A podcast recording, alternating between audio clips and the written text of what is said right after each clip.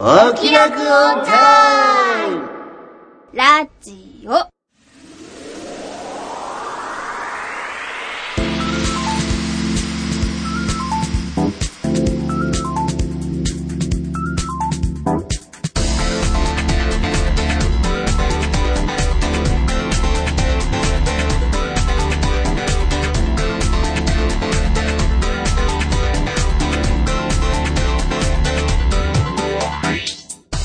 説明しようこの番組はこれといった取り柄のないアラフォー中吉と引きこもり音楽家の永井茂之とお酒は友達、声優の卵の浜田さほの。以上3人が音楽アニメサブクル中心の話題についてああだこうだ喋ったり喋らなかったりするポッドキャストであるはい始まりました「オキラジ」第3回ですはい来ましたね3回三目来来ましたねなんだかんだ言って3回目来ちゃったねちゃいましたねまあ2回目と同じ日に撮ってるんですけどね、それ言っちゃいますか ちょっとね日本撮りというこ日とで本ち中ょとっと撮りいうことで2ね回目疲れてるかもしれないそうですねうんじゃあちょっと自己紹介からいきましょうねはいえー、中吉です最近日記をつけております実に3030年ぶりの日記いおおーつまで続くのか今のところ2週間続いてますかお、ら2ね週間続いてるんだったら。うんいじゃあこれからずっとけます読みますか今から何を書いてる日記日記だよあ本そ当のに日記もうですかそうそう日記その日にあったことをそう10年日記ってやつ知らな知らないいですねとりあえず自己紹介終わってから説明 するはいじゃあ次はいえー引きこもり作曲家音楽家の永井ですはいはいはい。えー、日本酒検定、ちゃんと頑張ろうと思います。浜田さほです。はいはいよろしくお願いしますはーい。ね最近、まあ、僕は日記つけてるって言ったんですけどおこれがね10年日記っていうのがあって、ーは要は1ページ1日なんだよいうんうんで例えば今日1月の何日だったら、はいえー、とそのページに2016年2017年2018年とこう10年分おこう同じページにあるわけ、はいだから今今は何も書いてないけど一番上に書いてて次の年になった時に去年の今日何をしていたのかとかっていうのが分かるようなああ面白そうですね、うんこれね面白いなと思って、はいうん、ちょっと日記いいなと思ってちょっと今日記ブーム、日記ブーム、ういいですねうんなんか最近ないの最近ですか最近ですか。最近はそうですね普段の生活の内容変わらないですか ねいつあるとしたら、うんちょっとうちの方になんかこう心霊現象が起きる、えちょっと待って何それ何何何まあ、僕はあのねそういう霊とか信じないんですけど、うんまああの、夜とかですねあのこうカレンダーをこう飾ちょポンってこう壁にくっつけてうん置いてあるんですけど、うんストーンと勝手に落ちたりとおー。か今まで何もなかったのに急にストーンって落ちてうんあとはまああの機材が置いてある部屋うんの,、まあ、あの YouTube を開いた状態で、うんまあ、音が鳴らない状態だったんですけど、突然声が聞こえてスピーカーオンになったんですようん声っていうのはごめん、うん、 YouTube から突然あの動画が再生されてであのスピーカーってオフになっちゃうんですね時間経つとうんである一定の音に達しないとあのスピーカーから音は出るようになってないので、うんで YouTube の音もちっちゃかったんですようんそれなのにちっちゃい声で音が出始めてうんでスピーカーもいきなりオンになってうんいきなり声が鳴りうんで外の、まあ、うちの前駐車場なんですけど、でセキュリティのかかった車が2台うん同時にセキュリティが鳴るっていう、はあのピューピューピューピューピューみたいなピューピューピューピューっていうのが鳴って、うんうわなんだこれと思ってであとはもうなんでしょうお風呂場の方からもうんうガタンってこう落としたりとかですね夜寝てる時にだから何かいるんじゃないかなとえちょマジで楽しいですね。で楽楽ししくくねない楽しくないえ よえーそういうの大丈夫あの、驚かされるの嫌いなんですけど、驚かすのは好きで。え怖い話も、なんか、最近はそうでもないですけど、昔は、ちょっと、見え、見えないけど感じちゃう誰かなと ちょっと待ってじゃあサボちゃんに見てもらったら部屋あ今もそうでもないあでもあやばなかんったらああちょっと待ってここやばいかもみたいなのあるかもしれないあーあるかもしれないん俺が行った時は何も感じなかったよもうそうですよね、うんだから本当にここ去年のもう末11月12月ぐらいからですよそういう音がするようになったのがそれなんだろうカレンダーが落ちたとかっていうのは、そのなんかくっつけてたっていうのは何画鋲かなんかでくっつけてたあのの画鋲で刺してなんかこうクイなんかあの引っ掛けるようなものうんあはがいはいはいついてて、で去年もそこに同じカレンダーを1年間つけててつけて一たね度も落ちてないんですよそれは画鋲ごと落ちたの画鋲ごと落ちましたそれは重みで落ちただけでしょいや去それは年よ霊り現 象じゃない去年よりで 中吉さん中吉さんえ何何何去年よりうんちっちゃいカレンダーつけてるんですよ、うだから落ちるはずはないそれってでも去年画鋲刺したまんまでしょ刺したまんまですそれを入れ替えただけでしょそれはそれを去年のやつを抜くときになんかピッてちょっとあれでしょ引っ掛けてあの画鋲が抜けかかってたんでしょそれはそれでいいと思うじゃあめっちゃ必死ですねそ絶れで対認めたくないんですもよう一個はもう一個なんだっけもう一個は、まあ、あの風呂場風呂場風呂場の方で風呂場はガタンは石鹸かなんかスルって滑ってガタンでしょない石何鹸ないシャンプーでちゃんとあのまとまってポンと置いてあるんで何何がガタンって言ったのでそれが分かんないんですよ特そにれで何なも落何ちかガタンって言ってあなんか落ちたんだなと思って、一旦何もな落ちてなくて、あれって思ったんですあそれで多分外外で誰かなんか落としてたと思う、うん、でめっちゃ必死じゃないですかね YouTube? YouTube は、 YouTube まあ、電源入ってたんでしょ大丈夫だよいや、あの僕確実に、その、もう一人友達がいちょっと泊まりに来てて、で、音楽を止めたのを二人で確認してるんですよ。うんで、もう止めるって言って。で、その2時間後ぐらいだったので、うんでその2時間の間音楽が流れてないから、ん絶対止めてて、止めてるんですよね。いやだってそれは2時間っていうのもほ本人たちが2時間って思ってるだけで10分ぐらいだったんじゃないのと思うじゃないですか。でも、その止めてた YouTube が同じくまた再生されるっていう。なんか自動再生の機能あるんじゃない違のいます、 YouTube 違います。 ないですね全部否定しようとしてますね。中吉いやさんだからそれで、だねうんで本当に友達がびっくりしちゃって「おマジか」っていう「ここ出るんじゃない?」って言われましたもんうわいやいや違うででしあょと、まあ、極めつけはあのシンセサイザーのうち何台かあるんですけども、まだあんのかあのバチンって言う んですようんあの筐体こうねあるじゃないですか、はいーはいはいはいまあ、なんなんせ61鍵盤があって、うんうんシンセサイザーの,、うあの筐体が、あのバチンバチンってなるラップ現象みたいなおう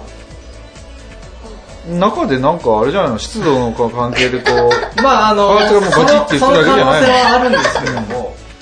なぜか同じ音がするんです。同じシンセから、同じバチはーだって同じシンセからだったら同じ音するんじゃないン。いやだと同じ、もうそのバチンバチン。の別々の別のシンセから同じ音がしてきたら、まあ、ちょっと疑わなきゃいけないかもしれないけど同じシンセからだったら同じ音がするでしょいやいやいや、やっぱ中身プラスチックですからね。そうですねあの筐体はプ。ラスチックほら湿度とかでほらか変わるから変形するじゃん温度とかすっごい必死な顔して否定する今まで見たことのない見たことない中吉さんが、今もう生まれて一番だと思うよこの必死になったの、出てますね。怖いのダメなんですか俺やだうわ絶対やだ怖い怖いものは、まあ僕も基本的に苦手ですけど。私も好きじゃないですよ、あそううんまああのなんとなく今ちょっと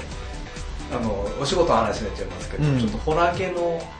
ああはいはいあ見た見た YouTube 見た、はい、うん音楽をちょっとやってる、うんあれホラーなの一応ホラそうーな入んかったりとかちょっと恐怖系のあやつなんですけどそれをあの結構画面で映しながら、うんちょっと部屋暗くして雰囲気作ったりしてやってるんですけど、あー音作るのにね音作るの、はいはいは集まっちゃうのかもしれないそれ集まっちゃうのかななんて思ったりとかいやホラーいよく言うよねでもそれうなんかありはますよねそれを怖い話してると寄ってあくるってああ触りますよでな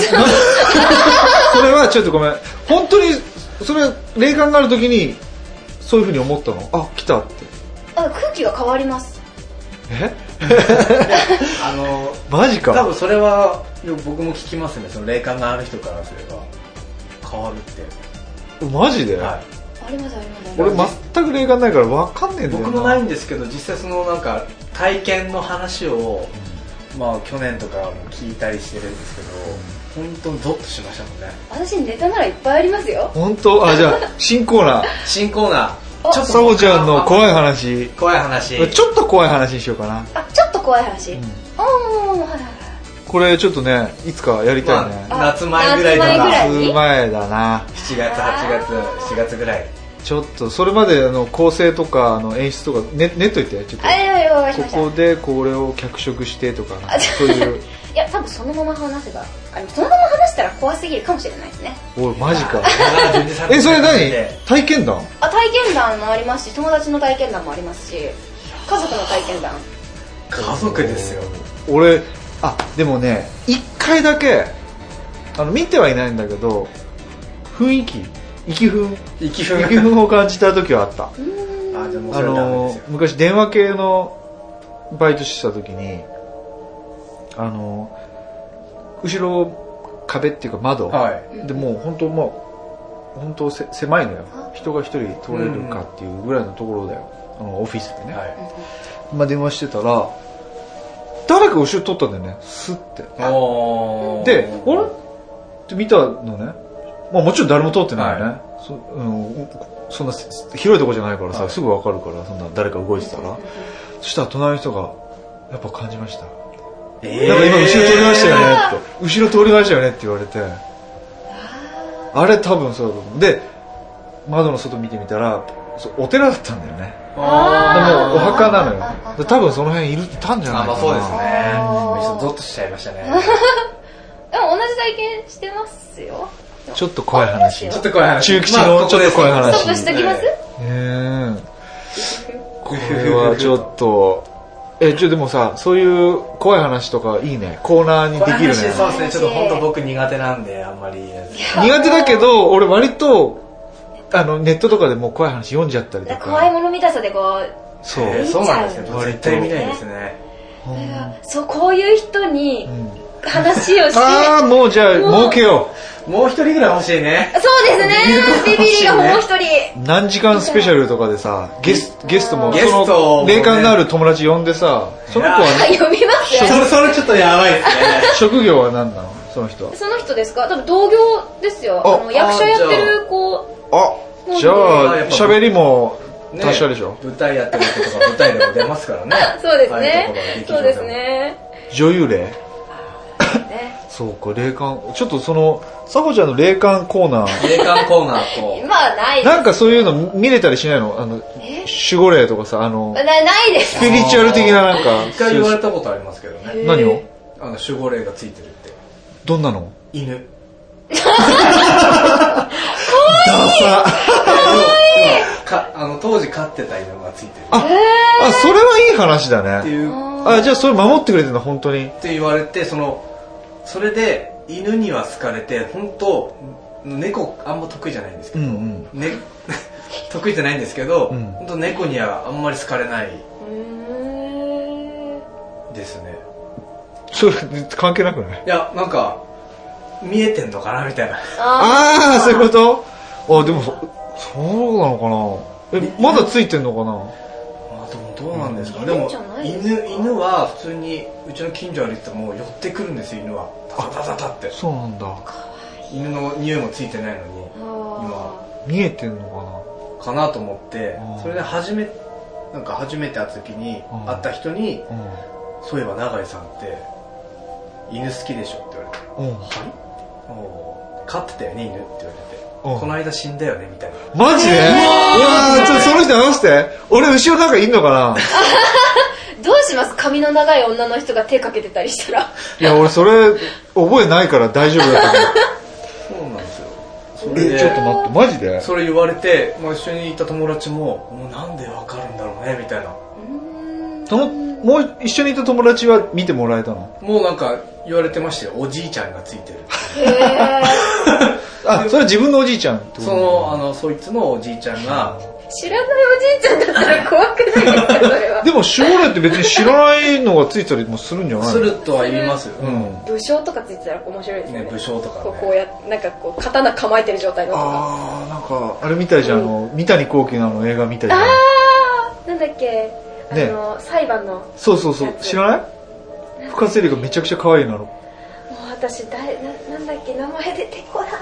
誰あのタイトルがあ、素敵な金縛り。それですうん。あれはすごい面白いですよあそうなんですかそうそうあ。ちょっとね、霊的な話なんだそうけどね。うん。霊、あ、ちょっと、そうなんですよそれだけそれだけはとりあえず信じてますけどあワンワンいいよ。じゃあ、怖い話何でもしてくれよ。科学的にし、あ の、霊じゃないことを証明しよう、俺が。おいーやーでもねあいやいいですもうすごいリアルな話を聞いた人もいるんですけ どまあそれは後々のお楽しみそうだね、そうええちょっと撮っとこう撮っよ。ときましょううちょ、マジで俺、面白いね、それ。嫌だけどね。嫌ですねうん寝れないですよその日の夜はちょっと待って、怖い話ね。書いとこう、俺。んネタ帳作っネタ帳作んなくてもあん出のてきますけどねマジで今すぐにでもつい最近でもありますよあ本当にちょっとじゃあこれ聞いてみようか。どんな話だろう。じゃああちょっとね最、近怖いっていうレベルでも、なんあかーぜ全然怖くねえじゃんみたいなこれ可能性もあるか序ら。の口だと思いますよ、うん。はい、聞きましょいやこの間本当にこの間なんですけど、う。うん。まあアルバイトではい。電話を取らなきゃいけない時があってうんうん。で電話取る時にあの「お電話ありがとうございますなんとかなんとか店なんとかでございます」みたいなことを言うんですよ、うんでそれからお客様が「まああのー」みたいな感じでこうやり取りをするんですけど、はい。まあ、その時ちょっと電話のあるところから離れてて別のところに行って作業しててで全然電話が鳴ってるの気づかなかったんですよ、うんでさ別の子が「電話鳴ってるよ」って言ってくれて慌てて私しか取れる人がそそのところにいなくて、うん慌てて取りに行って、うん結構鳴ってたみたいでうん。でも切れちゃうかなって思ったんですけどなんか結構切れないでずっと鳴っててうん。取れたんですようん。でお電話ありがとうございます。なんとかなんとかのなんとかなんとかでございます。って言ってるのが、言い終わった後に自分の声がそっくりそのまま全部返ってきたんですよ。ちょっと俺、え、えちょっと待って、え、え、もうなるほどなるほど全部そっくりそのまま返って言った声がそのまま帰ってきたって返ってきちゃう。自分の声が返ってきたんです。で、その後、さーっていう空気音みたいな、ちょっとノイズみたいなのが入って、ブツって電話が切れて、はいあれってもうおかしいな、なんか。それは多分電なん話かそうい回う線の問題え、ななんんじかゃあったよね。そういうで、これまだ続きがあるんですよえないこれじゃ ないはい電話切って予兆ですでかで まあその後まあいろんな作業しててでもその後一回も電話がかかってきてないんですようん。電話がかかってきてなくてでそのままその日の業務が終わってでいろその業務が終わった後のあた後片付けをこうやってたら別の部署のまあ方が一緒の店員さんの人がスーって来て「あの浜田さん」って話しかけてきてくれてその人と全く私喋ったことがないんですよ本当に業務的なことしか喋ったことがなくてあの世間話とか全くしたことないんですよその人が急に話しかけてきて「えどうしたんですかなんか私やらかしましたか?」みたいなことを聞いたら「いや電話鳴りましたよね」って言って「あ何時頃ですか?」いやその後なんですけど」って言って「えその後ですか?」ってその私がその自分の声が返ってきた時の電話の後にもう一回鳴ってたんですってうん。うんで、も電話のすぐ近くにいたんですよ一回も鳴ってないんですよで鳴ってなくて「え鳴ってないですよ」って言ったら「いや鳴っててなんで浜田さん近くにいるのに出ないんだろうって思って「俺出たんですよ」って言って「え出たえ出てくれたんですか?」すいませんなんか自分気づかなかったのかな」って言ったら「いやでもずっと鳴ってたんですけどね」って言ってて「いやでも鳴ってないしな」って思ってでしたら「俺それ電話出たんですけどもしかしてその前の電話とかって自分の声そっくりそのまま返ってきましたって言われてうん。 「えっ?」て言ってで出て同じようなこと言ったら同じように自分の声全部返ってきてノイズが少し入ってブズって切れるっていうのがその人も同じことを体験しててうんそれもなんか聞いたらそのその電話がかかってきた10分後とかうん。に同じ電話がかかってきててそれは私電話鳴ってるの知らないんですよ近くにいたはずなのにその人だけがその電話とその時に撮ってて他の人に聞いたらその同じフロアにいた人たちにも聞いたら「いやでもでもあの後鳴ってないよ」って言ってて、うん。それ、俺、いたずらなのかなと思ったんだけどね。でいもたね声が返ってくるってなんか聞いたことはあるんですけどね。自分の声が全部返っ何てかで。くるんですよねいや、だから、いたずらで、その、録音して、すぐほら、それを再生するみたいな、例えば。結構あ違いますあの自分の喋っててなんとかなんとかのなんとかなんとかでございますくらいでなんとかなんとかなんとかなんとかでございますっていうのがもうこうなんだろディレイうがかかってる状態ってそうだね。だからディディレイじゃないだから、電話し、で、してる人、はいはいはいはい録音して、そのディレイ通して、ね、2秒、ね、この、あれなんて言うんだっけ、ディレイタイムディレイタイム ?2 秒ぐらいにしといて。そこまででも、 細かい設定はできめてますよ。いたえでずらしたんだもよそれを私が喋ってるのはあれですよ全部そのまんまが私の喋ってる途中から出てくるんですよそそれって可能なんですか能です録音う。あ、で的も、に可能だけど、先に録音してないとできなくないですかいや、その、リアルタイムで、それは可能は可能。へーあのうまくいじればね。じゃあ電話が鳴らなかったのはそれは わかんない。それ耳が悪かったそよね。のその店員さんの方それはだけど、がその人は別のところにいたの別のところにいたんですけど そこにだけ電話かかってきたってことはないのあの電話ってその私のいたところとそのまあ後ろの要は事務室みたいなところ、うんすぐ後ろなんですけど、うんそこに電話がもう2台あって、要は電話が3台うん。あるんですけどそこの電話は全部一緒なんですようん。ここが鳴るとこっちも鳴るんですうよ、ん。うん。なんでここ回線多分一緒なんで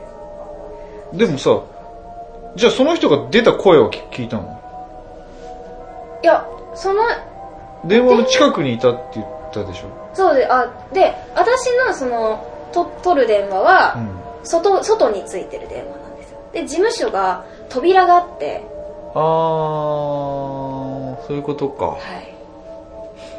まあでも、混戦のことしか考えられないですよね。これは、でもどういうことなんだろう。そん、その話聞いたことあるって言ったよね。帰ってくるっていう話。はい。それどういう、どういう話原因は分かんなかったですけど、もう本当に同じ現象です。言ったことが返ってきた。でなそのお店だったんで、うん。なんか多分電話回線が複雑だから、何かが起きてるんじゃないかなっていうので終わっちゃったんですよ。あー。内部で何かが起きてるんじゃないかなっていうので。怖い。 マジか。機械だからねそう、機械だから、ちょっとなんか、そういそうのので。トラブルっていうのはやっぱ僕は霊感ない そういうの怖い からまあそこは考えますね、うん機械だから何かしら原因があるっていう俺はそれをまず思った。うんでも、その後その話を、え、え、えって言ってた時に、なんか、自分でもよくよく考えたら、あれ、おかしいこれ。ってなった時に、うんあの、不思議な空気になるのがあるんですよ、そういうのが。一瞬。あ、来たすんみたいな感じ、、うん、あるんですけそれをど。感じたのなんか一瞬、あ、その日なんか別の部署でも、私その話はよく聞けなかったんですけど、まあ、不思議な現象がちょこちょこ起こってた日だったらしい です。お店があるね。今、今大丈夫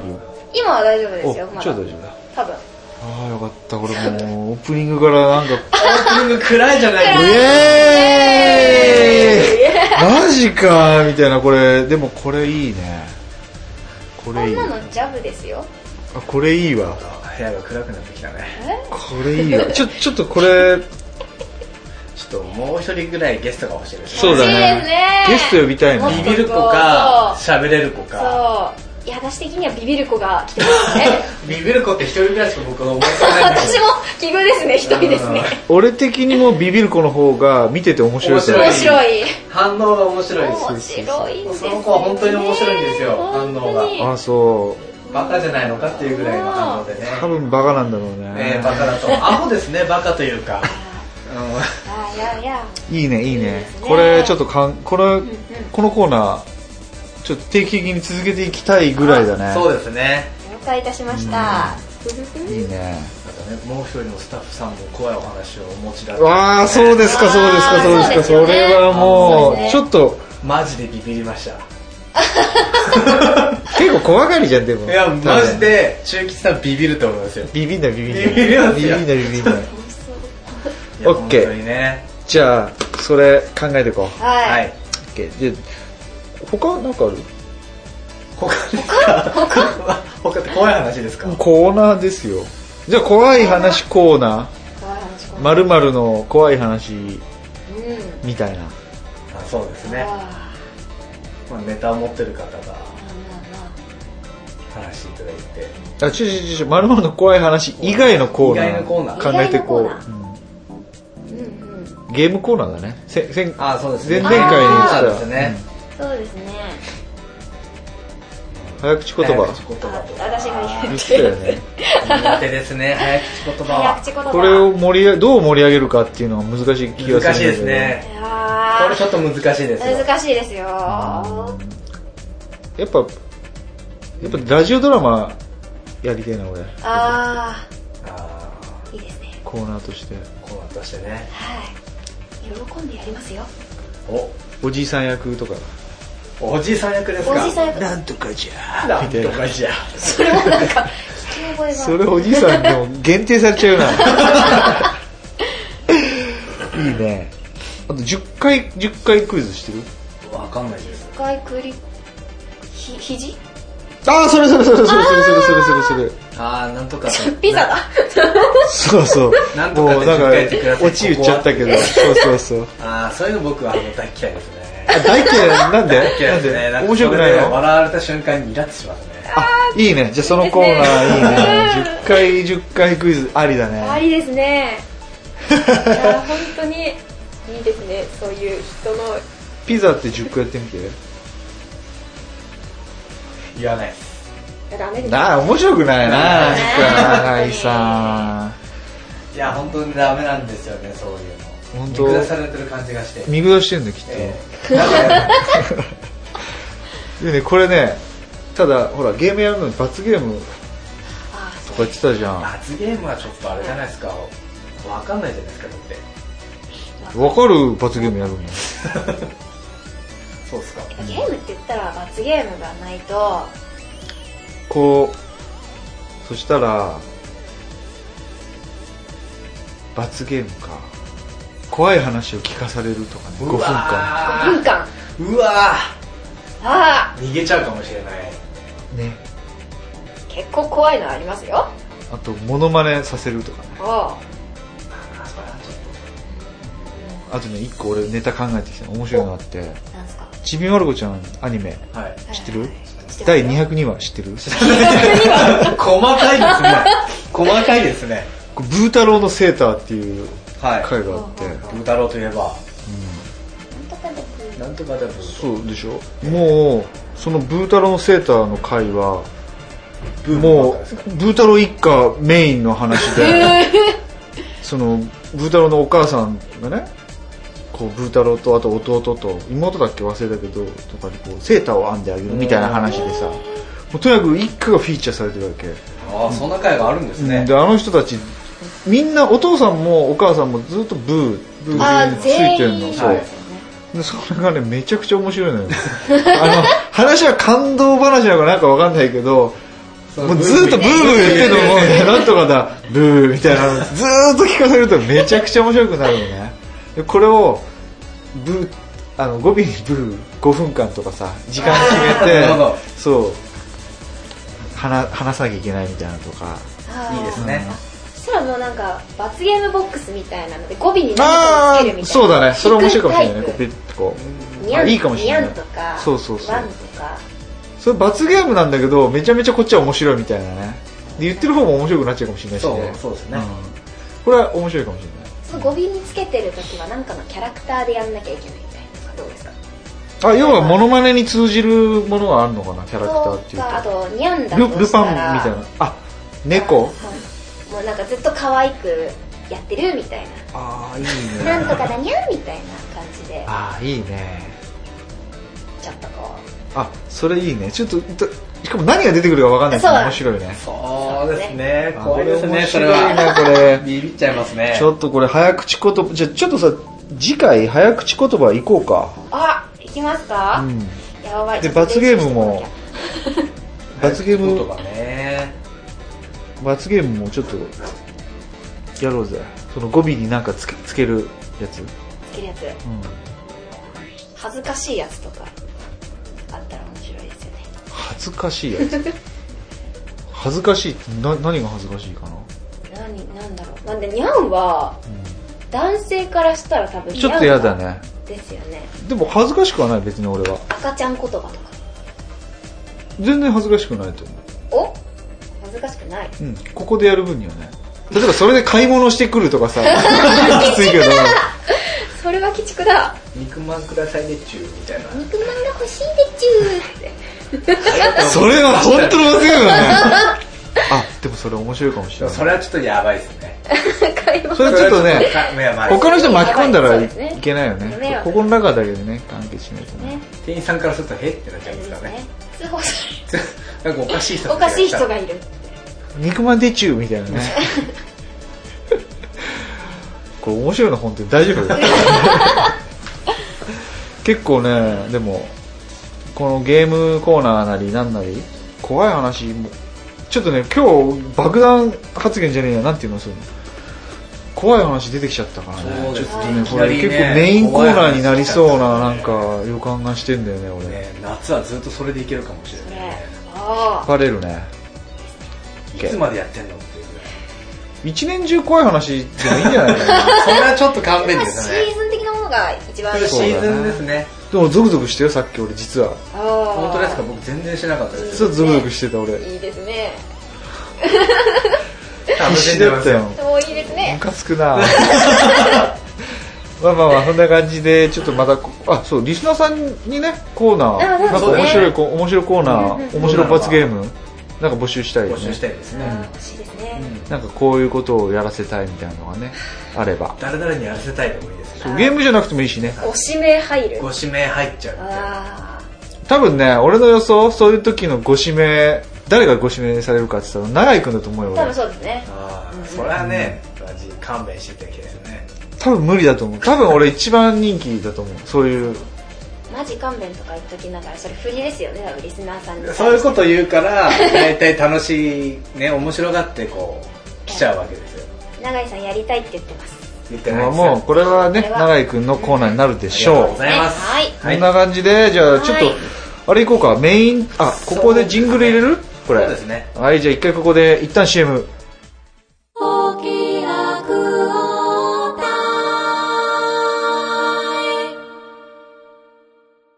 はいそれでは教えて永井さんはいということではい何を持ってきたかと言いますとおまあ、教え前て永井前さん回だと、うんえーラジオラジオの話で、させてもらいましたました中吉先生があれ前回の最後チョコレートって言ってたんでしたっけチチョコレートなんか言ってたっョコレートの話をしてくれるちょあれチョコレートの話はしてあるしてくれんのいやそういう話は言ってないかあれなあれなんかそんな話言いましたっけチョコレートなんかチョコレートは好きですけどもあうんのーなんでしょううんチョコレートの話をするとは言ってない言ってないなうん言ってないかなうんうんうん、そうですね、うーんまあ、あの何を話そう、まあは、前回でもね、もう音楽の話でしょって言われちゃって るんで言ったよね言いましたね、あのそれなので、まあはい、お言葉に甘えまして、音楽の話を、はいはまあ、ちょっとあのね、あの音楽を始めたきっかけといいますか、うんそこを話していこうかななんてお思ってるんですけどいほうも、ほうほちなみに今はどういうのやってんだっけ今はどういうのを、まあどういう音楽をメインでそうですね、まあ、基本的に j p o p の、うんまあ打ち込み系ですね、いわゆる。打ち込み系 j p o コミュ p ニケはいそうですね、うあとはあの BGM だったりとかんうん短編の映画だの音楽だったりとか、まあ、そういうのを作ってたりですかね、うんうんうん、J そうか打ち込みなんだよねだからそうですね打ち込みなので、まあ、あの生ドラムだったりとか、うんまあ、そういったものに関してはちょっと乏しいと。ちょっと弱いかなと思いますけども。まあまあ、でも今もう、みんな打ち込みでしょ。今みんな打ち込みですねね生バンドもありますけどもやっぱみんなほとんど打ち込みでドラムも、まあ、うんギターはやっぱり、やっぱまだねギタリストさんうんあれなんでだろうね。でも時間の問題だと思うよ。そうですね今どんどんあうん優秀なソフトが出始めてますからね、さい多分ねギターの場合は何がこう関係してくるかっていうと、うんチョーキングっていう、あのテクニックがあるんだけど、はい要は弦をクイッとこう持ち上げてそうすると張力が弦の張力が変わることによって音程がこう変わるのね上がったり下がったあ下がったりしねえな張張力があ上がるしかないんだ けどキュイー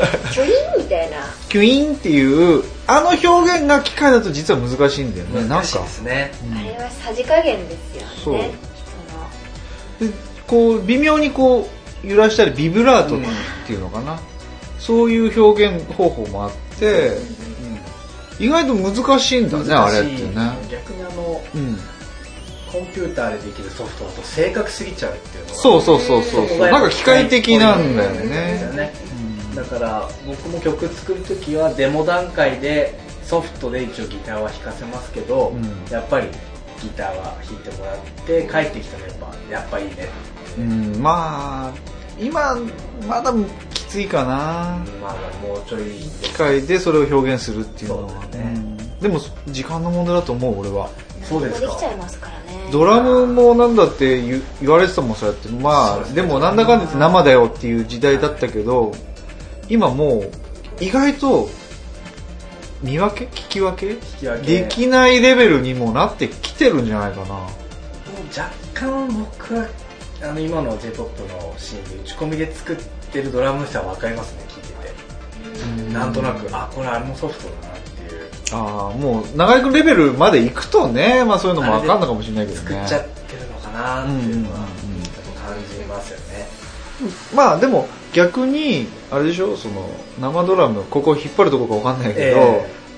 機械で生ドラムっぽくするっていうよりももうほんと機械の音ですっていう音でやってる人も多いじゃん、えそうですね結構それはそれでうん新しいジャンルとして面白いと俺は思ってるんですよ、逆に正確すぎるっていうのも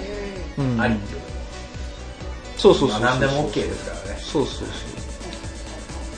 そうでまあ今はそういうのをやってるよねそうですねそれ まあなんでなんでっていうかあれだよねとりあえずそうだねまあ音楽をやろうと思ったきっかけっていうか、さか遡りましていいですか話しちどゃっうてぞどうぞピアノかなんかやってたのいやピアノも小さい頃にまあ親にやるかって言われてたんですけど、女の子っぽいから嫌だってわかる、やっぱやってなかったんですあの言われたのは覚え記憶にあるんですけど、でまああの高校を過ぎてから、んなんであんたピアノ習わなかったのって言ってそうだ よねみたいなうんうんうんやっとけばよかったねみたいな、うんまあそれで、まあ、やってても今の生活はどうなってるかわかんないですけど、うん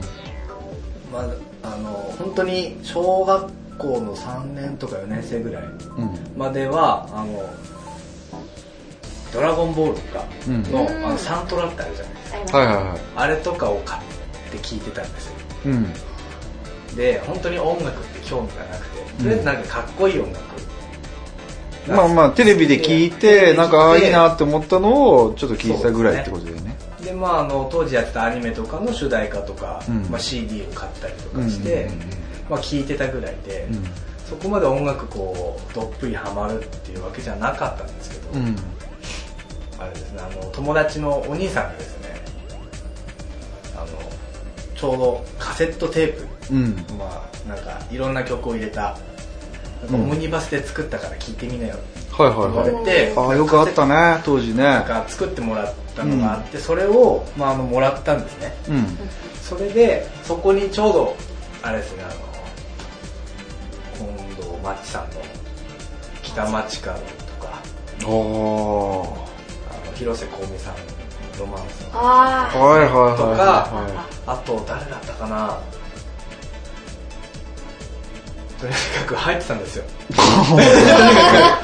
まあその当時流行ってたやつそうですねあのーそうだ森高千里さんとか森高さんって何曲渡らせ橋かなんかかかあともう僕がさん小学生時代だから誰かな気分爽快とかだねああ気分爽快とかあの辺りが入ってたうのんうんうん覚うえんてますね、で初めすごい誰が歌ってんのかなみたいなあの名前曲タイトルしか書いてなくてあで分かんなくてでん親に聞いたら親が分かってたんで、うんもうこれこういう人がやってきたうんうん、でずっとあのその北町角だけうんすごい好きで、あうんなんかこうつぼっちゃったんですよあーなんかちょっと哀愁漂う感じの曲だよねなんかねうんうんうんで、まあ、それでそのお兄さんに「これ北町角すごいかっこいいですよね」って言って、でそのお兄さんから「いやもっとかっこいいのがあるんだよね」って言われて、まあ今僕の、まあ、音楽の原点である、まあ、小室哲哉さん率いるうん TM ネットワークのうんライブビデオを見せてもらったんですよ、うんまあ、当時ビあの DVD とかなかったので、うんビデオをこうちょっと見てみなって言われて、はいはいはいで借りて、うんあれですねあのララストライブだったんですよそのライブがあ解散解散と終了ライブあであ東京ドームかなんかでやってたライブうんうんうんうでんこれマジでかっこいいから見てみなって言わうんうれてでん見たらもうその時点で虜になってしまいうんうんあの要はキーボードをこう囲ってうんわーって囲ってうあんのもういろいろ いろんな音を弾いてるわけですよまあそのキーボード1台じゃないよね1台じゃなくてライブでね五五六台ね並べてなんかあるよねでかつオルガンもあったりして、うんで声とかも出したり鍵盤で声とかサンプリングって言って、うんいろんな声とか出したりとかしててで押すと声が出るのそれで押すとこう声が出る、うんうんもうなんだこの人はみたいうんなもう当時小学生だったんで衝撃を受けちゃいまして、まあそうだよね受けるよねそうですねなんかみ変わったことやってんなみたいななん感じだだあもんねのお兄さんみたいな感じで、でなんか奏でる音もかっこいいじゃんみたいなうんうんその時思っちゃったんですよね、でもうそこから虜になっちゃってうん運の月みたいそうですねな感じ今今に至りバーってやっちゃってて本当にうんあれですよね、まあそこまで行くのいろいろありましたけど、うん要は最初シンセサイザー曲を作るって絶対思ってなかったんですよああそういうこともう憧れで終わるもんだと思って、うんうん小学生の自分からすると、まあ、すごいシンセサイザー使っていろんな音奏でて、うんあかっこいいね、でそれを多分追っかける人になるのかなと思ってたんですよそしたらなんか気が変わったの か気が気変わがっ変わっておうだから中まあそこのまま行って、うんその小室哲哉さんがグローブっていうユニットをや作ってたねうんうんうでんその時はもう小学校6年生なんですよそうかはいはいはい6年生の夏ぐらいはいはいうんででそれで聞いた時にもうこれは曲を作るしかないなうんと思っちゃって、その TM ネットワークが終わった時点であもうこの人は出てこない人なんだと思っちゃって、でもしばらくしたらあれ出てきたじゃんうんうんと思ってでそのグローブっていうユニットのデビューシングルがあるんですけどもいデパーチャーやデパーチャーの4枚目ぐらいですあすいませんそうなんですよそれがあまりにもイントロが衝撃でもうなんかシンセがドゥルルドゥルルドゥルルってずっと鳴ってて、わあもうやばいってもう、うんそれしか表現ができないぐらいかっこよくてうんうんでそこから俺もこういうの作りたい自分で作りたいと思ったんですよねうんそうなんですそれで中学生になってうんうんカシオのキーボードを買って歌詞をおーカシオのキーボードを買って自分でお金貯めて歌詞を歌詞をに行っちゃったんだねでもそうです歌唱のなんかもう近くに歌唱しか売ってなかったんですよ、そっか田舎だとねそうです田舎なので栃木の方にはね 茨城のあー栃木じゃね茨城の方なんですけどえか茨城にはカシオしか売ってないのまね、今あ、でも探せばあったんでしょうけれども、あの本当に周り何もないとこだったので、うん都市まで行くのに1時間以上かかったので音楽屋あさんがはいはいはいはいなはのでそれですね歌手のキーボードを買って、うあんのよく昔「バンドやろうぜ」っていう本があったいのでもう俺もうあよぐしてたよあれとかを買ったりしてあの要は小室さんの関係の曲が載ってるコードが載ってるあー楽譜譜面こんなのあったじゃないですか、うんうんうん分厚いうんうんコードだけのそれをすごい大量に買って歌本ね歌本買ってうんもう必死に練習してコードをうんこう練習して練習して弾けるようになってよっしゃみたいなああそういうそういう珍しいね珍しいって言われますねあの何が珍しいかっていうとそうやって歌本とかでなんだっていうのをやりたがるのはギターの人なんでねあギターの人っていうかなんて言ったらいいのかなそう要はキーボードをやる人ってピアノやってた人が多いのよそうですねいきなりそのギターとかじゃなくてなんかキーボードに行くっていうのはすごい珍しいなって思ったりだってキネさんに憧れてとかさまあそうですねあるかもしんないいじゃんただなんかそれでその小学そのお兄さんから小室さんはピアノを鳴らすだけじゃないって聞いたんですよああそうなのあの人独学でピアノやってるって聞いて独学かとほうほうほう自分でもできんじゃねえかっていうああそういうことまあここまでいけるかは分からない目指すことはできるかもしれないけど、まあなんかシンセサイザーってやってる人って多分ほとんどいないと思ったので、あのー もうここはやるしかないと思ってでとりあえずキーボードからやってであん親にも「あんたやっとけばよかったのに」って本当しつこく 言われるよね言われましたねあんたそこまでハマるんだったら、ややれたじゃんみたいなそうだねそうそれで歌唱のキーボードだけでやって、うんでも高校生まああのそうだその前に高校になる前に、うん僕の幼なじみが、うん同じ小室哲哉大好きうんのやつがいて、そいつはシンセを買ったんですよ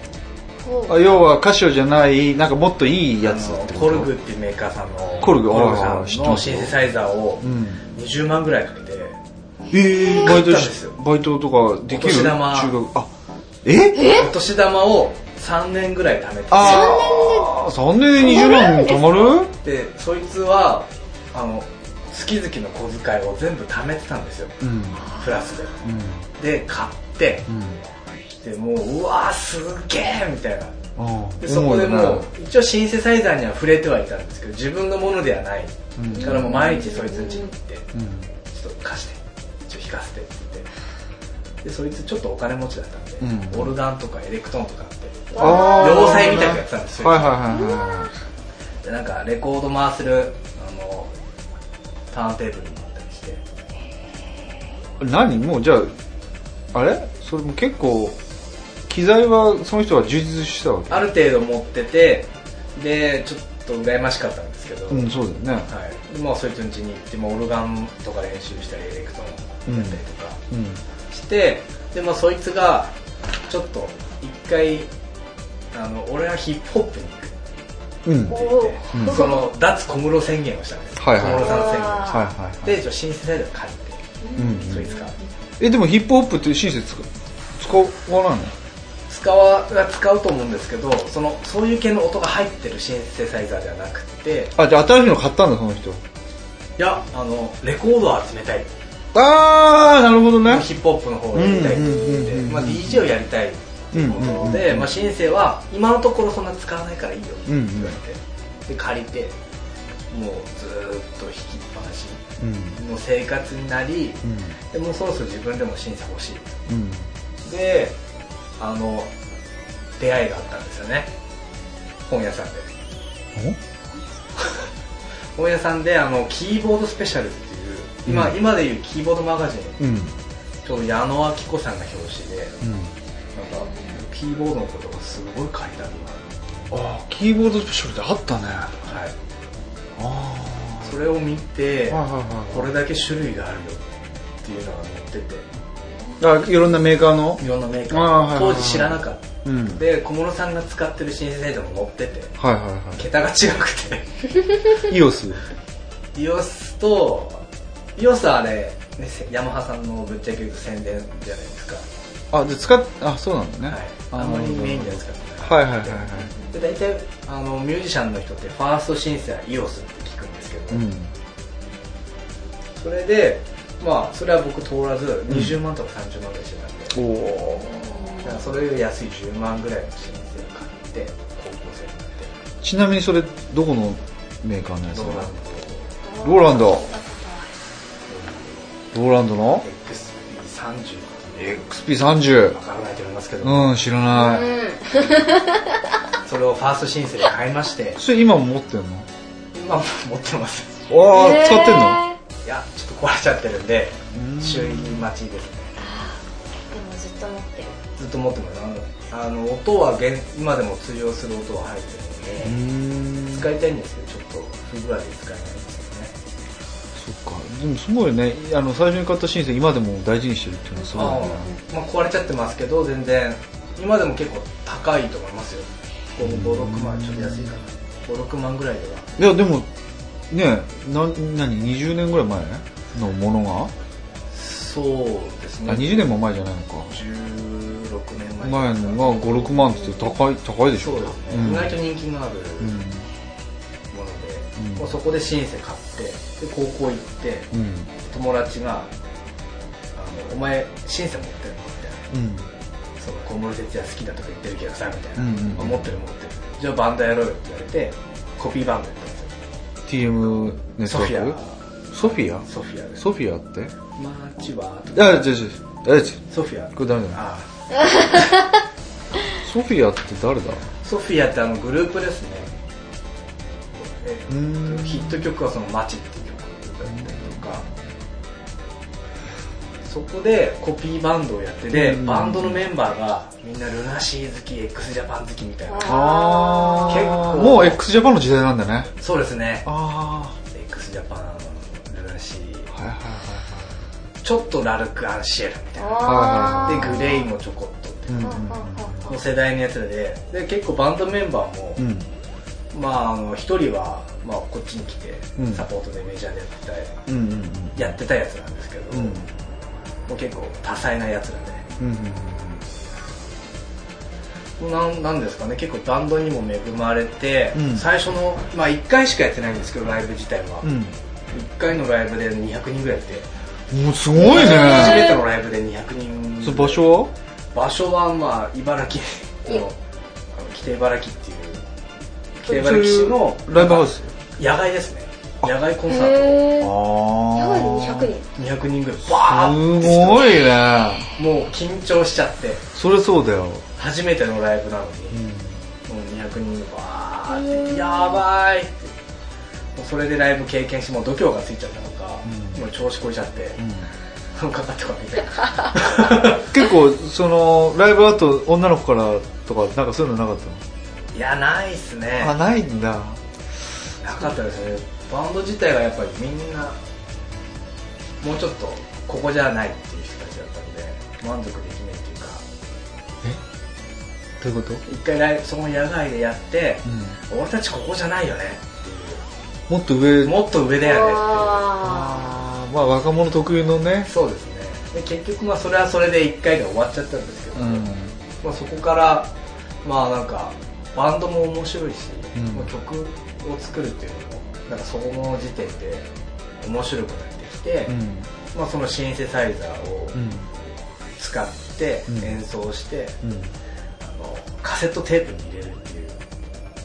ラジカセの中にインプットがあったんですよ、 MTR じゃなくてはい、あイーンプットがあって、うんうんうんそこにリズムとかをトントントントントンって入れて録音して止めてもう一回再生して入れてみたいな多重録音っていうやつをうんラジカセでやってましたあーラジカセでできんのできましたね初めできないのかなと思ったらなんとなくできててあのあークリアには取れないんですけどそのテープって今あんの探せばあるかもしーれないですへえなんかオープニングとかで使うよ一回 なんかやけに今回音悪いなみたいななんかそうですねすげえこもった音ちょとで恥すずよかしいですねいやでもちょっと聞いてみたいな探してみます永井さんの歴史みたいなこそううだよね歴史ですでもその後にあのもう当時出始めの今は当たり前のハードディスクレコーディングが可能だった MTR が出てきてうんそれを買ったんですよ僕それ何年ぐらいだろあれはでも高校3年生ぐらいうだからなので僕も1718ぐらいだから14年ぐらいまでですかその時ハードディスクの容量が20ギガとかうんとね俺もあったんだよねコルグの D8 だっけなああ僕 D1600 ですあもうもういいやつもっとその上ですねあ終わっちゃったーいや大丈夫大丈夫いいよいいよな結構多分カットするとこあるからいいようん、それを買って、まあ、一応おばあちゃんにうん「ちょっと大学決まったから買って」っつってうん、って言ったらこねたら、半分だけ出してやるって言われておばあちゃんおばあねちゃん「ありがとうおばあちゃん」っつって、うんで半分だけ一応5万円出してもらって、うん残り5万で買って、うんでそこからもう録音しまくりしまくって、うんそれでも多重16チャンネルしかなかったんですけど、ん16チャンネルで足りないからって16チャンネルを一回2ミックスして、うんうんうん2ミックスからまた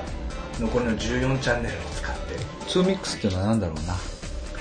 あ2ミックスというのはですね、16個バラバラになったものを一つにきれいにまとめるっていう作業ですね、ははあい、はあそれをステレオにするっていうですね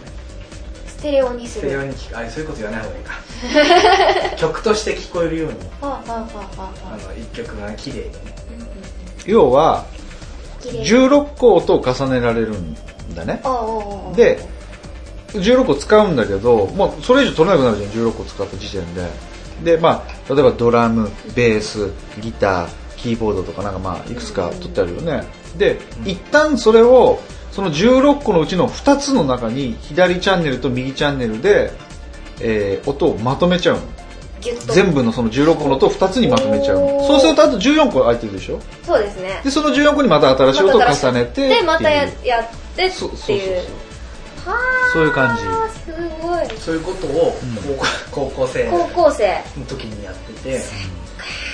で高校の時やってなかった僕はさすたがだにそそれも本当やり方わかんなくてほうほうほう唯一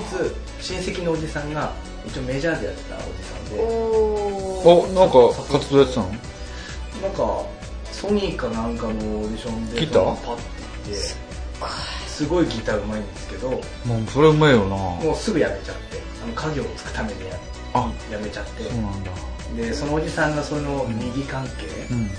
音楽関係のデジタルに詳しい人だったのでうんうんそう教えてもらって、シンセサイザーをもらいうんうんおいな身近にいたんじゃそんういたんですよすごいなんでそれ先に本当ですよ使わなかったのおじさんとこまず相談行ってさキーボード申請やりたいんだよってその相談しなかったんですよね、うんしないでもとりあえず独学うちの自分の欲しいものを買おうと思って、うんうんうん最初にで買った後に「お前なんでこんなの買ってんだ」って言われましたけどあこんなダメなキーボードとかってこといやどどういうこと当時そのワークステーションシンセっていうのが流行ってたんですよ要ははいシンセサイザー1台で曲が作れますへえ要はシンセサイザーの中にもう16個の音が入れられるシーケンサーっていうのがついてて要はさっきのレコーダー的なものでしそょうすレコーダー的なものがシンセサイザーの中に入ってるよ入っててはいはいはいでそれでその当時ブームだったんですよ各メーカーさんが絶対出してたうんやつでお前それ買えばよかったじゃねえかみたいなそうだね。わざわざそのシンセとそれをレコーダーを買う必要なかったってこなとかだっね、たそうしたらね。でもそれを買うと桁が一気に上がるよと10万以上変わるから桁は変わんないよね。値段値段がそうですね10万ぐらいで買えたのが20万超えになっちゃったりして桁は変わんないよねそう。ですねそこ桁桁変わるとなると100万とかだあっーて、俺、えー、そんなしたのとか思って今。で値段が、ねあの高校生じゃ買えない値段になっちそゃ う、桁は変わんないけどどね。したら失礼しつこいかそうなんですそれで、買えなかったので、うんまあどっちみちあの MTR 買っても同じ金額にはなったんですけども、まあそれを言われ、うんまあ、とりあえずおじさんが持ってるなんか機材とかうん。うん。くれたのいただいて、うんまあ今あのヤマハの CS1010 っていう、まあ、アナログシンセサイザーなんですよね僕デジタルシンセサイザーっていうのをあー。これ、あれだね、でも、しデジタルシンセとアナログシンセの違いっていうのを、あれだね、そのうち買ったんですけどもああそうですねお話はしたいですねい何30分なり1時間でちょっと説明してほしいのよなんかね分かんないもんだって何がデジタルで何がアナログなんだみたいそなうですねそこをじゃあご説明いただきます結局デジタルじゃないのかって俺は思ってて、ですうねんデジタルじゃないんですねうーんそうなんだそのアナログシンセサイザーもらって、んお前シンセサイザーやるならこれ勉強しろって言わうれて、んでそれでシンセサイザー音作りの勉強をしてあおもうー知識もなく説明書をひたすら読むでもこういう風にしたらこういう蒸気機関車の音が出ますとかーえへえあのシャッシュシャッシュシャッシュシャッシュっていうそんなの作れるののあ作れます作れます今ならすぐ作れますけどそういうなんかいろんな音はちょプリセットみたいなうんうん表みたいなのがあって、うんこういう風に音をいじるとこうなるよみたいなうんうんうん説明もあってそれを見ながらそっか分解していって、こんな音が作れるんだみたいな勉強してましたね、へまあ今はじゃあ当たり前かもしれないですけど、当時それで勉強して、あとその今はまあ日本日本じゃない世界でヒップホップとかダンスミュージックを作ったと言われている機材がローランドさんから出てるじゃないですかあの TR808 っていういやえやおや八百屋ですねすごい八百屋って言われている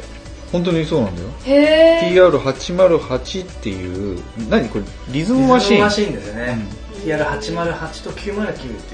うんうんうんでまあもう世界であのダンスミュージックを作った機材ですね、うん808っていうのが出てヒップホップが生まれたみたいな、うーそういうものんなので八百屋ねやおややおや今でもこれ手に入んの八百屋今でもまあほ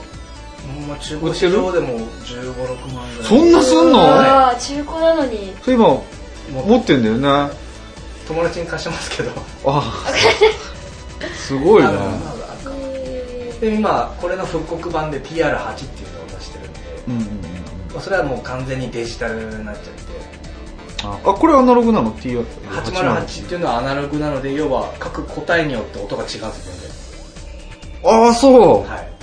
ああすごいそれは誰誰々のアーティストのこの808を使ってるリズムマシンの音はちょっと微妙だけどこっちのやつはいいよねってい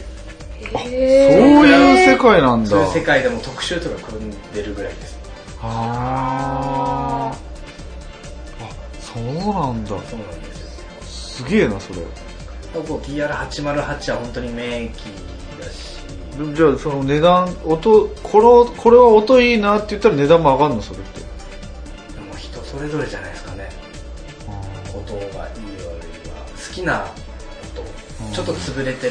キックの音だったりとかちょっと抜けがいい音だったりとかそれで何台も持ってる人もいるみたいですああ一人でね何台も何台も持ってう音が違う、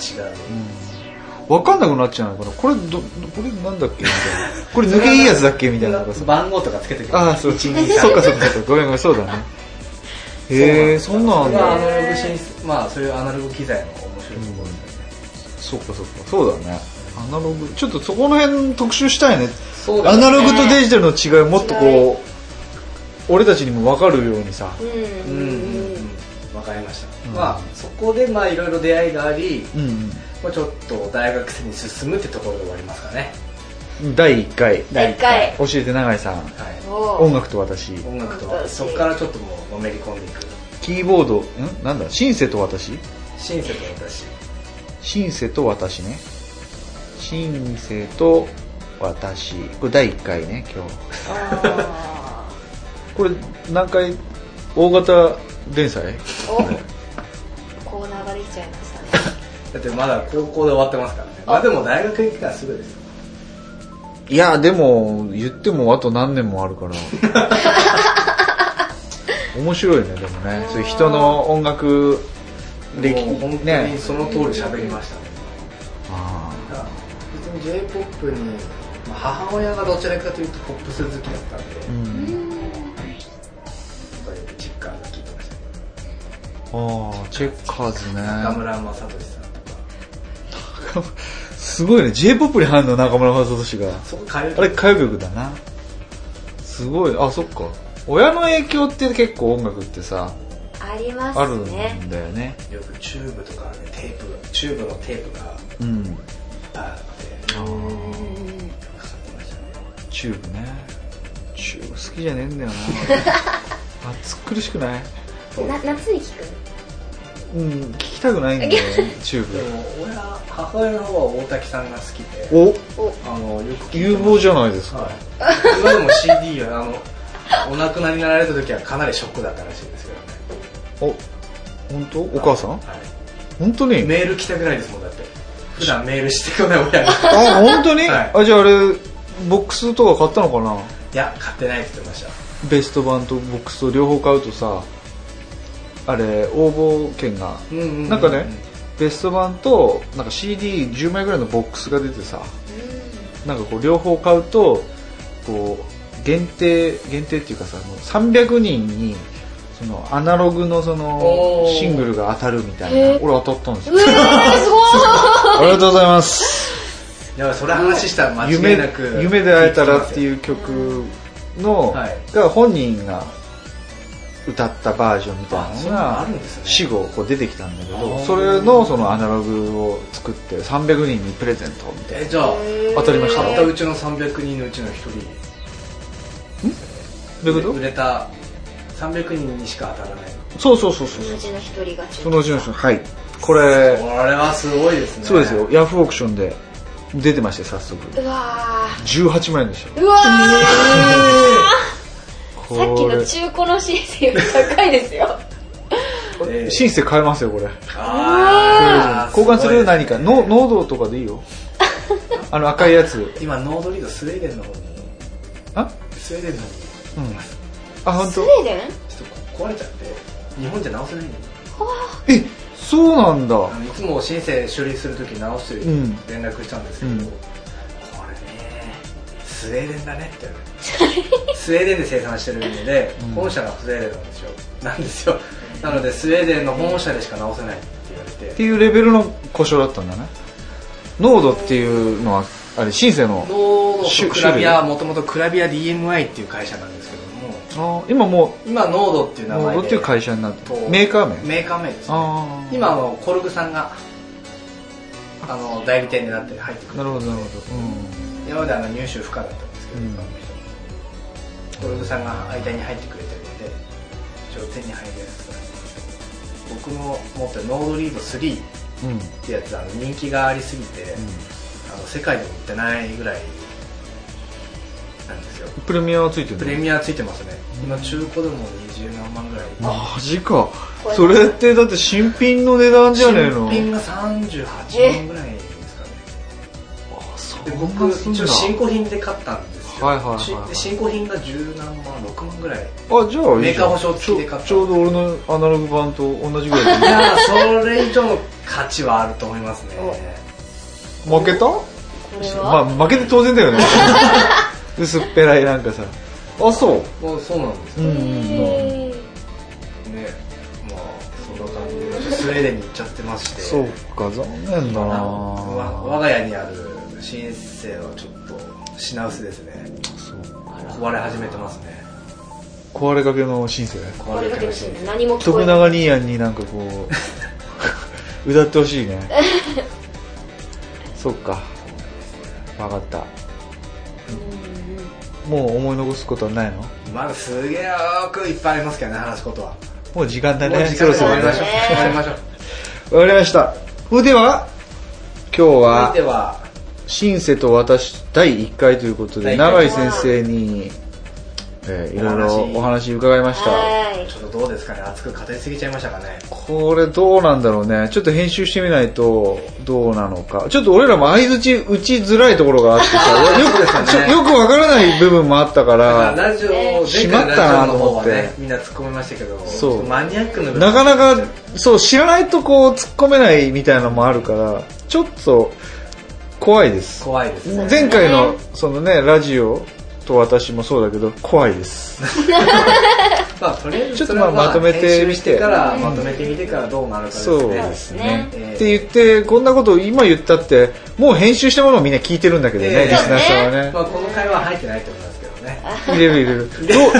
うなんでしょうね。面白かったでしょうか。か面白くなかったでしょうか。その辺の感想もちょっとメーよルろで。しくお願いいたします。もう、もしかしたらシンセと私第2回ないかもしれないそうです一ね気 にもうつまんねえよお前の趣味なんてみたいなジャンプと同じでさあ連の戦打アちンアン切りケートそうあーアンケートで人気なつまらねいやつはえよ個人的もなうす話ぐだね打ち切るから 俺はじゃ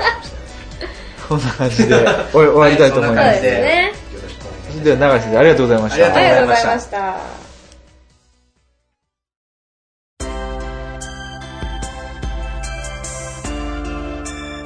はいエンディングに入りますはい3回目収録終わりましたはい終わりました結構時間かかっちゃったかかっちゃねいまでしすたねねどうだったこれ結構そうですね慣れてきたかな慣れてきて、うんあれですねあの一番最初にメインメインのあれですかねトークに行く前に話しすぎか な ごめんと思いましたけどね、ちょっとねうん、そうですね弾みすぎちゃっちたょっと弾みすぎちゃったんですねちょっとカットす るわもっと話したかったってことそうですねもっと話したかったですよねごまめあんでもまあ、第2回あるから二回目ねうんあのお客さ打ち切りんにならおない客さんやねリスナーの反応が良けれそばうですね第2回あるからねもう打ち切こりにれ以なら上ない聞きたくないっていう声多いかもしんねえけどそうねいうこと言われると本当にねあの嬉しい限りなんですけどね、うん第2回ねまあとにかく感想ちょっとね欲しいねいいですね今日どどうだったで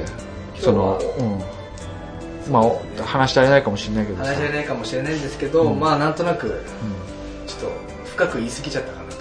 思いますけども深く深くちょっとマニアックなマニアックとこなろ感まじで言でっちゃったかなとあーなるほ思どいますけねねまあそういうの好きな方もねいらっしゃるそうだねそういう人も聞いてるかもしんないから、うん、その人には良かったんじよゃないかったかもしれないですけどね、うんはいはい、じゃあ、サボちゃんどうでしたそうですねもうめっちゃなんかディープななんかもう知らないところの言い過ぎたかな話だったんで、うん聞いてても面白いです自分の知らないところなんでなんか聞いててああそういうところもあるんだとか思ってあとそうですね徐々にこうやっぱり永井さんの成長がこうあるにつれて自分の知ってるものが出てくるとあこれ知ってるみたいなうんうんうんうわあああ、りなるましほたどねね。歴史がわかそる、うだよ歴史が人に歴史ありみたいそうですなねコーナーですもん出ね。はいはい出ました出ました名言名言まあまあまあ、歴史あり、人に歴史ありで。ういいじゃないですか。ん、いいですね、うん、ちょっとこれまた次回楽しみにしておきましょうか。そうですそうでねすねうん次回は高校以降の話でねおそう。高校編。あ、違う違う、大学大編学。大学編編ということでね。えーと、じゃあ、とりあえず、あれだね、メール、とにかく欲しいね、メールっていうか、欲しいですねあのメッセージ欲しかいですね、メッセージ欲しいので、えーと、コーナーアイディアとか、あと、まあ、本当メッセージでいいですよね、感想でもいいし ね、番組の感想でもいいそうし、こういうことを喋ってくれでもいいし、なんか、メッセージ送ってくれると嬉しいです。はいはいどこに送ればいいんでしょうか、佐保先生。はいはい。じゃあ、送り先の方を。はい。はい。お気楽オンタイムツイッターアカウントは、アットマーク、お気楽、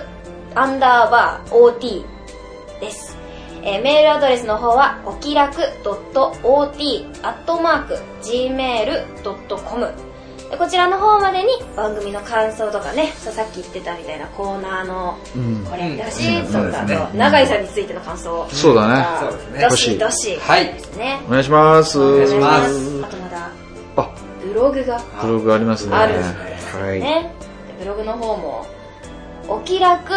はひらがな。音、音ですね。漢字の音は漢字で。で、タイム、ひらがなで、ぜひググってください。はい。はいありがとうございます。ありがとうございますお気楽オンタイムね、これ。次回、いつ収録しよう か。その話しなきゃね、なそうんかですねね。次回はそそううでですねすねあのいろいろとねそうだね。えー今日ちょっとね、早く帰らないと雪かもしれないっていそうですね雪予報、ま気さ持ちがバかレちゃいますねの、夜、夜雪予報っていうね、夜雪だねもうこのね、明日の明け方も雪ですもんね可能性あるね。ありますよねはい、そうですね。次は寒いの嫌いなんだよ、俺。寒いの電車がね電車がね、あー交止通ま機っち関ゃうんだよ止まっちゃいね。ますこかっらちもここ脆いですから。明日予定あんの明日朝から予定がありますねマジでえ出なきゃいけないのじゃあ出なきゃいけないですねうーわ明日遅れるかもしれませんって言ってありますーうそうだよねですね。そうちゃんはしょう私は明日はそうですねお昼ぐらいから予定がありますねああそれ出かけなきゃ電車乗って出かけなきゃそううですね電車乗って行って、うそうですねあでもね日曜日だからそこまで麻痺はねあの混乱は起きないらけどまあそうだねそそうだねちょっとまあ混んでるかなぐらいでなんとかなるのかな止まっちゃなければね動いてればそう動だいよねてればどうにかなりますか少し遅延するぐらいだったらうねんななんんととかかなりますかららね少ねしの遅延だったら少しの遅延だったらね はい了解ですはいじゃあもうちょっといい時間なんでね、そうですはいねこの辺でお開きにしましょうかははいいじゃあいきますよ、はいはいそれでは皆さんおやすみオンタイム